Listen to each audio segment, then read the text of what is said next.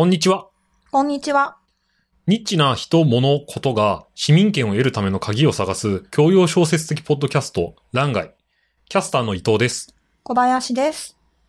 この番組は、ウィキペディアの情報と我々の実体験をもとに、ニッチが市民権を得る鍵は何かという問いの答えを探すためのサブ問い、何が新しかったのか、違ったのか、魅力だったのか、どうやって広まっていったのか、今と昔で何が変わったのかについてディスカッションし、最後にニッチが市民権を得る鍵は何かについて考えていきます。YouTube についてお話しする第4回、えー今回まとめ会になりますので、ニッチが広まるための鍵は何だったのかというお話をしたいと思います。そうですね。どうですか？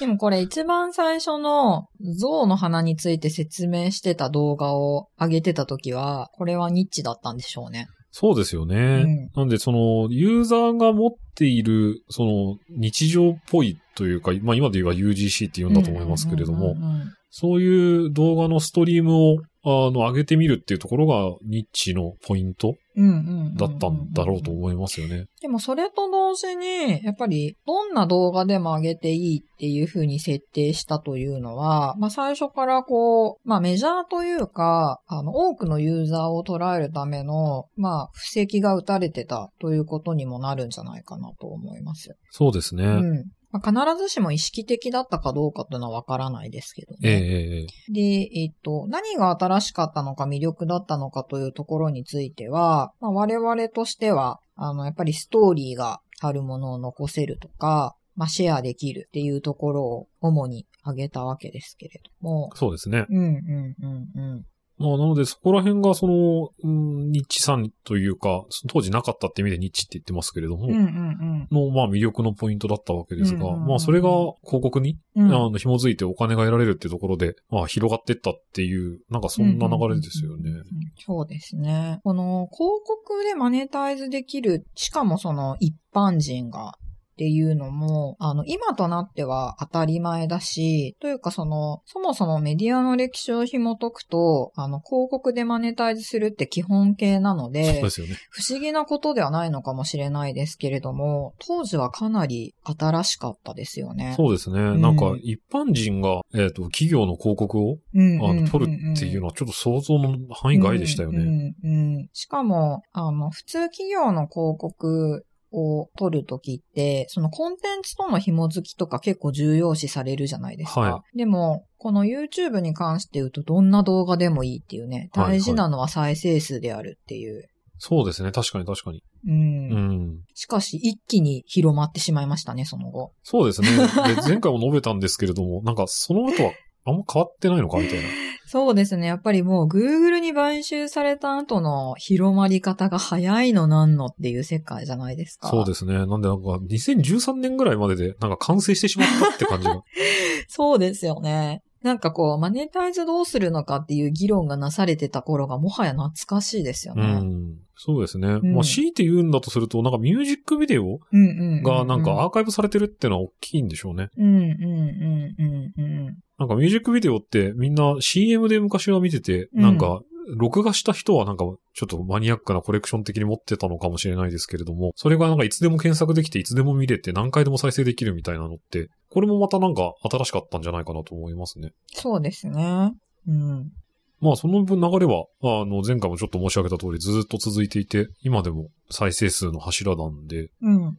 まあそう思うと、なんかニッチが広まるための鍵という意味だと、なんかその辺のミュージックビデオが残せたっていう。まあ結局それも最初の魅力と同じこと言ってますけど、うんうんうん。なんか大きいんでしょうね。うんうんうん。あの、この頃の、やっぱり大手のインフラに載せる。で、特にそのスマホにプリンするみたいな、あの、方法論とか、はい。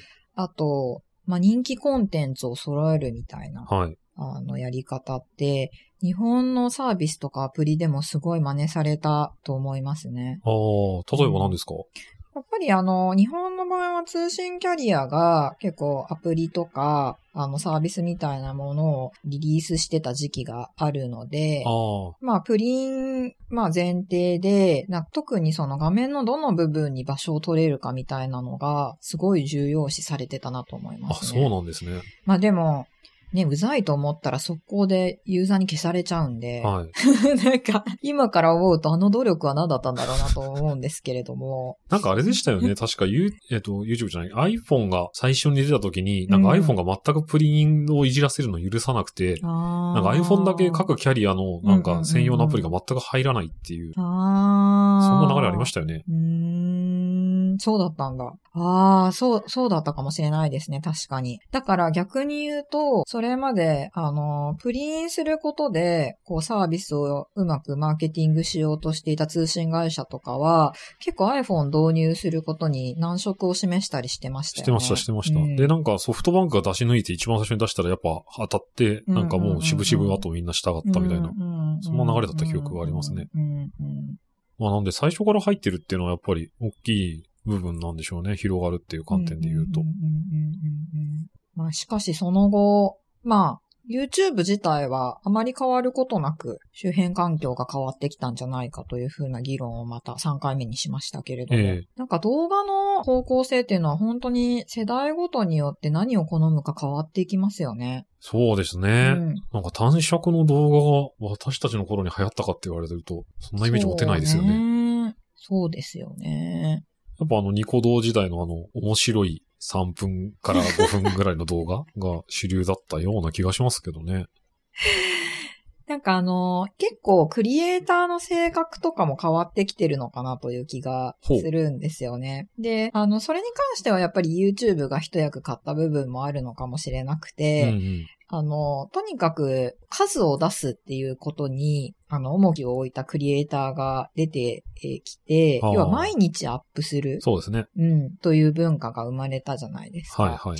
でその前の、例えばニコニコ動画とか使ってた頃って、結構なんか半年間練り込んだコンテンツを一回だけ出して、で、なんかバカみたいに再生数が伸びて、そのまま消えていくみたいな人がいたような気がするんですよね。あああ。あいうのなくなったなっていう。確かに確かに。で、さらに今になってくると、その短尺で TikTok とかインスタに上げるのがまた一般化してきてるので、今度はもう、あの、1日1動画とかですらない。うーん。もうその好きな時に何本も上げるみたいな。はいはいはい。で、まあそれもアーカイブする必要もないので、あの、自然と消えるように機能が組み込まれてますけれども、結構、あの、クリエイターがどういう動画を出していくかっていうのも意識的に変わってきているのかなと思いますね。まあそういう意味で言うと、あれですね、なんか一般の人が、あの、自分を映すことの敷居を下げたりとか、うんうん。動画を撮ることの敷居を下げたりとか、なんかそういうところで、なんか、その動画を上げる行為そのもの全体の、あの、裾野を広げていったっていうところが、なんか YouTube の役割としては一番大きかったのかもしれないですね。あ、それはありますよね。確かに確かに。結構その、どういう風な喋り方で、で、どういう風に、あの、見た目を見せるかう、ん。ジェスチャーとかも含めてですけれども、あの、そういうとこについて方法論が生まれたのも、あの、もしかしたら YouTube っていう、やっぱり動画メディアがあったからこそなのかもしれないですね。そうですね。うん。あの、このコロナ禍で結構、あの、授業をビデオ化しなきゃいけなかった先生方が、どうやっていいか分かんなくて困ったみたいな話を聞いたことがあるんですけれども、やっぱなんかその辺も、あの、YouTube みたいなもので見てたかどうかみたいな、お手本が、型ができたかどうかっていうのは大きいかもしれないですね。そうですね。まあ、YouTube 自体は、あの、初めから今に至るまで大きく変化してないですけれども、YouTube が周辺環境に与えた変化は大きいのかもしれない。そうですね。うん。なのでなんか、今回、ニッチとして定義するべきは、ユーザーが動画を撮ってあげることで、それが広がるための鍵っていうのが、まあ広告だったりとか、あと、まあ結果として広まったからこそ型ができたみたいな。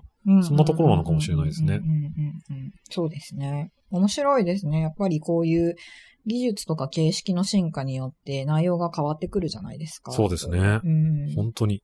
ということで、あの、これまで YouTube について新しさと、まあどうやって広まったのかと、何が変わったのかというところを語ってきたわけですけれども、はいはいはい感想いかがですかね？なんか2013年に完成したってイメージって、なんか実は私あんまなかったんですけど、うんうんうん。なんか言われてみるとというか調べてみると、せやなというか、うんうんうんうんうな、なんでなんですかね？なんか、すごい不思議なんですけど。まあ、強いて言うと、なんか結構、プラットフォーム見れる環境が変わったなっていう印象はあって、うんうんうん私あの、プレステ使ってるんですけど、うんプレステ4になって YouTube が、えっと見れるようになったんですよね。うんうんうんで、自宅ではなんかご飯食べながらそれで YouTube 見てること結構多いんですけど、ななんか今だとテレレビでも YouTube 見れたりとかすると思うんですが、なんかそうやってなんかお茶の間の画面に入ったっていうのは、もう少し後、2013年よりは後だったような気がしていまして、なんかそう思うと、その、なんだろう、サービスそのものは、あの、あれかもしれないけれども、なんか生活の入り方っていう形だと違う形があったのかもしれないなと今ふと思いました。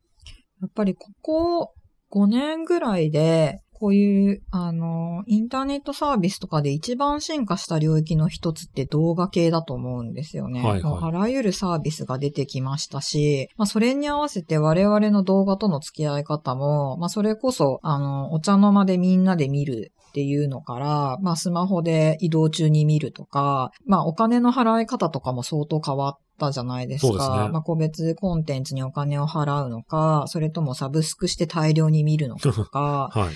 まああの、なんかあまりにも、領その領域の変化が大きすぎて、すっかり YouTube のことを忘れていた、そうですね。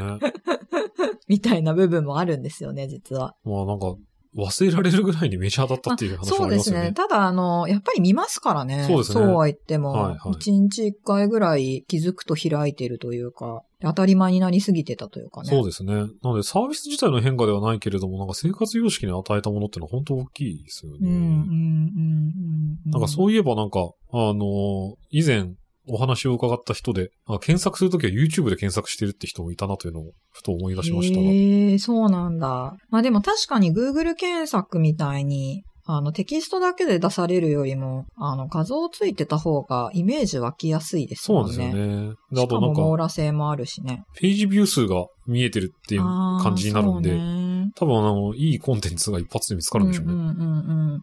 で、そこでまあ、あの、ざっと調べたいことの概要をつかんだら、もう一度 Google の検索に戻るとかもできますもんね。ええうんうん。